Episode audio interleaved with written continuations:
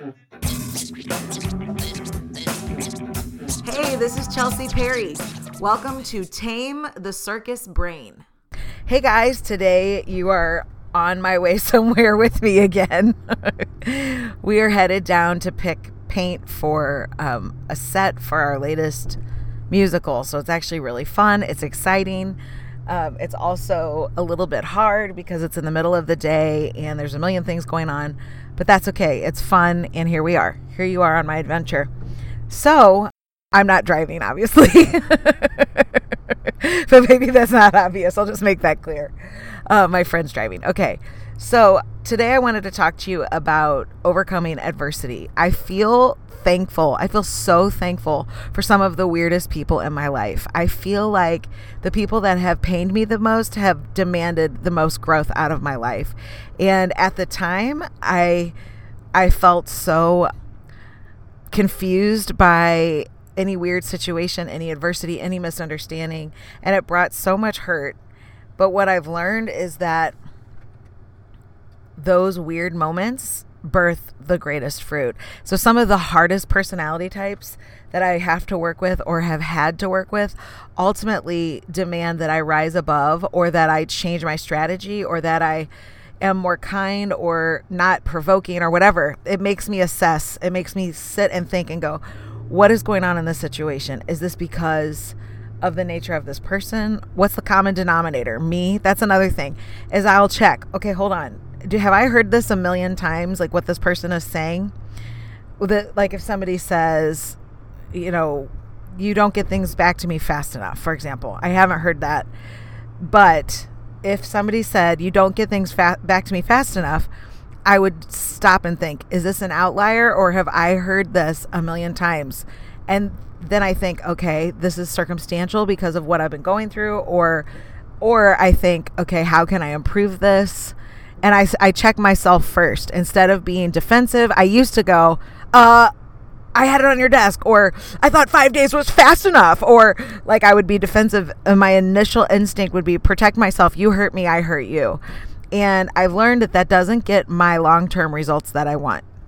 It gets my short term results that I want to. I want to poke you with a fork really quick. Why a fork? I don't know. But I want to poke you really fast because you hurt me, so I want to hurt you back. It doesn't have to be a permanent hurt, but just like for a moment. And then I've learned that instinct doesn't serve me well in the long run.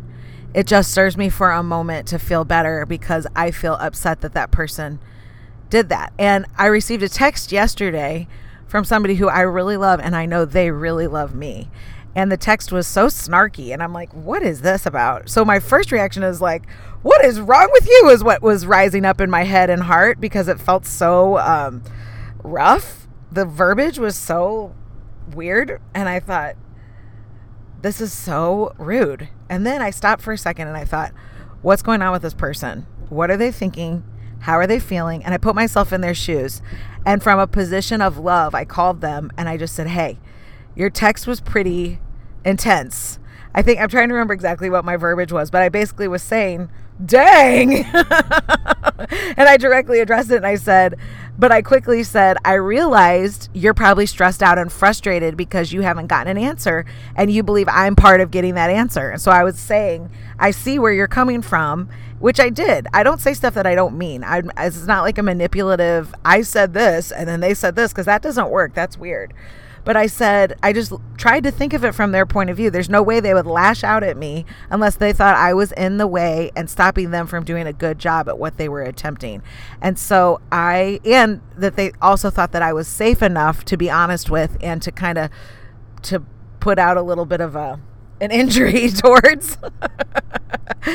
um, and it's just a little bit of a mean text, but I just thought, let's stop and let's think of our, our long game. Let's think of our long term game here. So I called them back and I, I just said, hey, after I did the dang, are you okay? What's going on? And then I said, hey, I could see. I said, hey, I can see how you would feel frustrated because you feel like the answer was in my hands, but I have nothing more to offer the situation. This is what I said. This is, you know, I, and I actually said, I thought we talked about this like five times. And then they said, I only remember talking about it one time. So then I thought, okay, this is a deeper situation than this right here on the surface. And instead of trying to be right, I tr- I decided I want to love on this person and let them off the hook because obviously there's more to the story because there's no way they're this upset about my contribution to this decision. And so I just want to encourage you to play the long game. Like play the long game. And what I mean by that is you don't need a short-term quip to make yourself feel better. Instead, think I really love this person and I want to have the right dynamics in my office or in my household or with my friends or whatever. And I don't want to just be right for a minute. I want to have a great dynamic that's safe between us for a long term instead of for a short term. And so I just want to encourage you with that. And I think about so many people that have given me an opportunity to grow. And trust me, you could be someone that I've given you plenty of room to grow, meaning I've upset or provoked or done something that annoyed you and that you had to rise above. So this isn't a one way street. I know that I contribute to the lives around me in positive ways and sometimes negative ways. I don't mean to ever. I never intentionally set out to think, I'm going to be really annoying right now and force this person to have to rise above.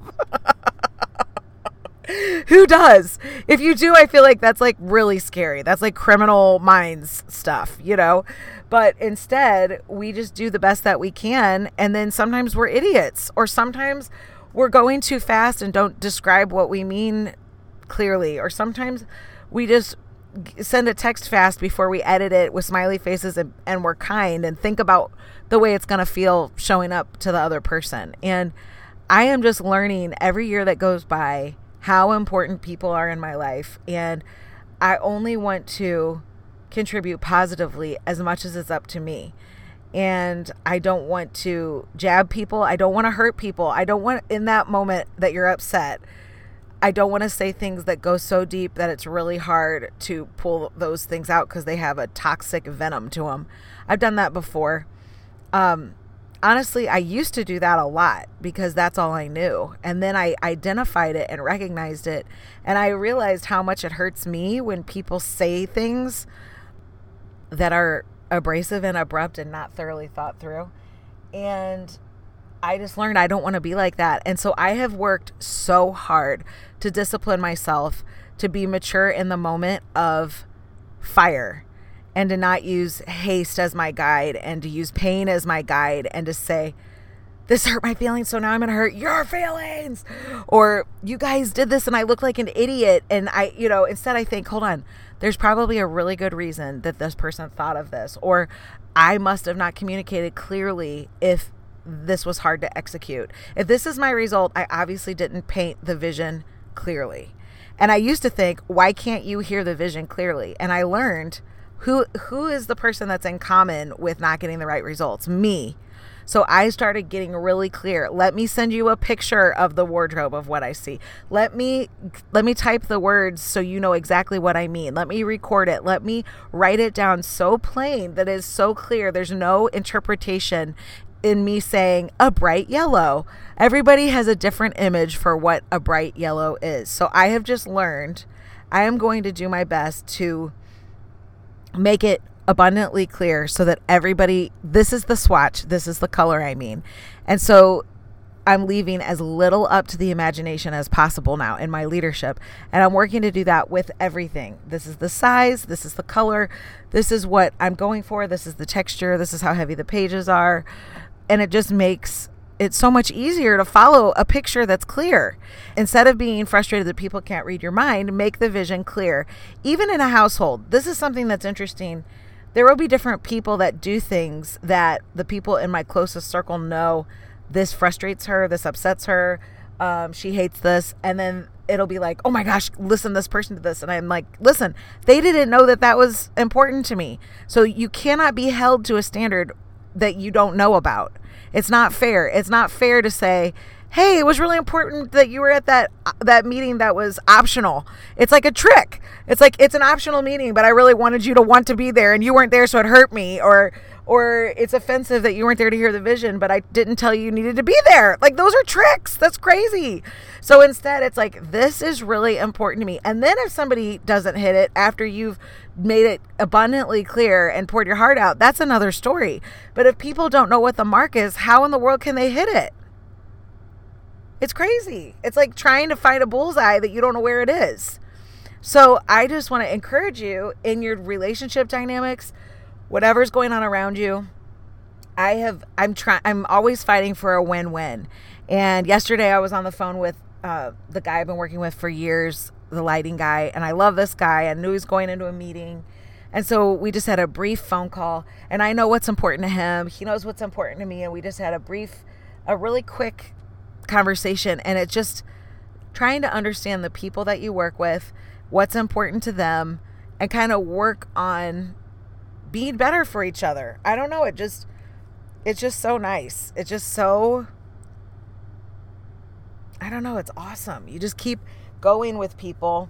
But I will say this I got really, really, really upset this morning. It happens like twice a year that I got this upset. And this, it happened this morning.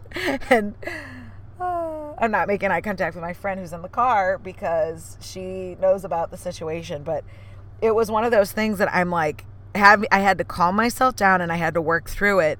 But it feels like someone's like intentionally an- antagonizing and provoking you, but you realize this is just the way that they are. This is the way they come about things. But I also know you don't always have to work with people that are so antagonistic. But guess what? Sometimes you do. Sometimes they're your family. Sometimes they're you know your closest people that that aren't going anywhere and you have to learn how to navigate these really bizarre relationships or these different d- dynamics. And this could be said about me. My personality could rub some people the wrong way. I doubt it. No i'm just kidding. I'm totally kidding. But nobody is everybody's favorite. As much as everybody loves the movie elf i'm sure somebody hates it. I think it's amazing but that kind of helps keep it in perspective. So many things are just up for opinion and you can build your life intentionally. And the people that are supposed to be in your life and in your world, in your circle, I am very careful about who I truly listen to and who who's allowed in my intimate heart. I'm very careful about it. And I just think you have to intelligently design your life. And I've talked before about a life board.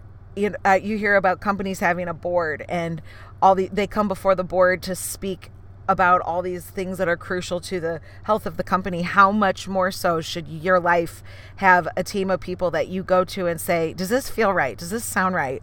And I have that. And I've worked intent I've worked I have labored for those relationships and I fight for them and we fight for each other. And it's so crucial to my development, to my advancement, and to my authenticity to have those anchors around me that are constantly holding up a mirror saying, What's going on? This doesn't feel like you. Are, are you okay? Are you resting enough?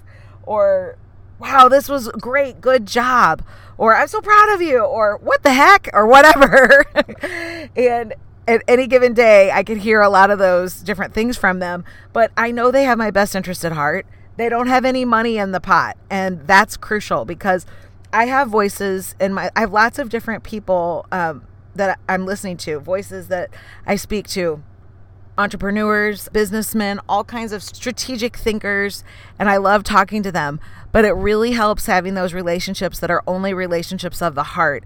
And it really guides our trust. And I understand that there's nothing more to this than what it's intended to be, which is structured for safety and health and the dynamics of our relationship. And it's so cool to have somebody go, I don't know, it feels weird, or this is the best thing ever. And it just helps you to guide. I don't base all my decisions on them, but I make sure to run by big life changing decisions to make sure I'm not just too close to the situation to properly assess. And so I just want to encourage you to be careful who you're listening to and to be wise when you structure your life. And if you can, you know, make sure to have the right kind of voices. It's it's just important. And sometimes people drive you crazy. Like this morning, I'm like, "Oh my gosh." Some people demand growth. Like this morning, it was one of those situations where I'm like, I better count to 10. I need to hang up and I need to recover. It didn't take long, but I hung up for a second and I just said, let me gather myself. And I did. And then I called right back and I'm like, hey girl, what's up? she wasn't the one, but she had to bear the news of the one. So, anyway, it's all good. We're all growing. We're all a work in progress. And if we were to interview that person, they would probably explain a very understandable point of view. And so we're, we're I get it. I get it. I get it. But I will say some of the people that bug you the most need you the most. And I've heard that said a million times. I'm sure you have too. But it's true. But it doesn't mean you have to be best friends with them either. Keep them in the right spot. So sometimes your highest point of frustration can come from a situation that demands the greatest growth and you become a better version of yourself because of it. I literally want to go around and thank the people that have hurt me and that have annoyed me and that have misunderstood me and that have spoken on my behalf that I'm like, what are you talking about? Like the weirdest things that people will say that I said, I'm like, does that sound like me? Because that I didn't say that. and then you just go, oh, well, I forgive them. And it's probably from a whole telephone train of confusing things. Or maybe I did say it and I didn't mean it that way. You never know. Awesome. I'm going into the paint store. Thanks for tuning in, and I'll be back to talk more soon.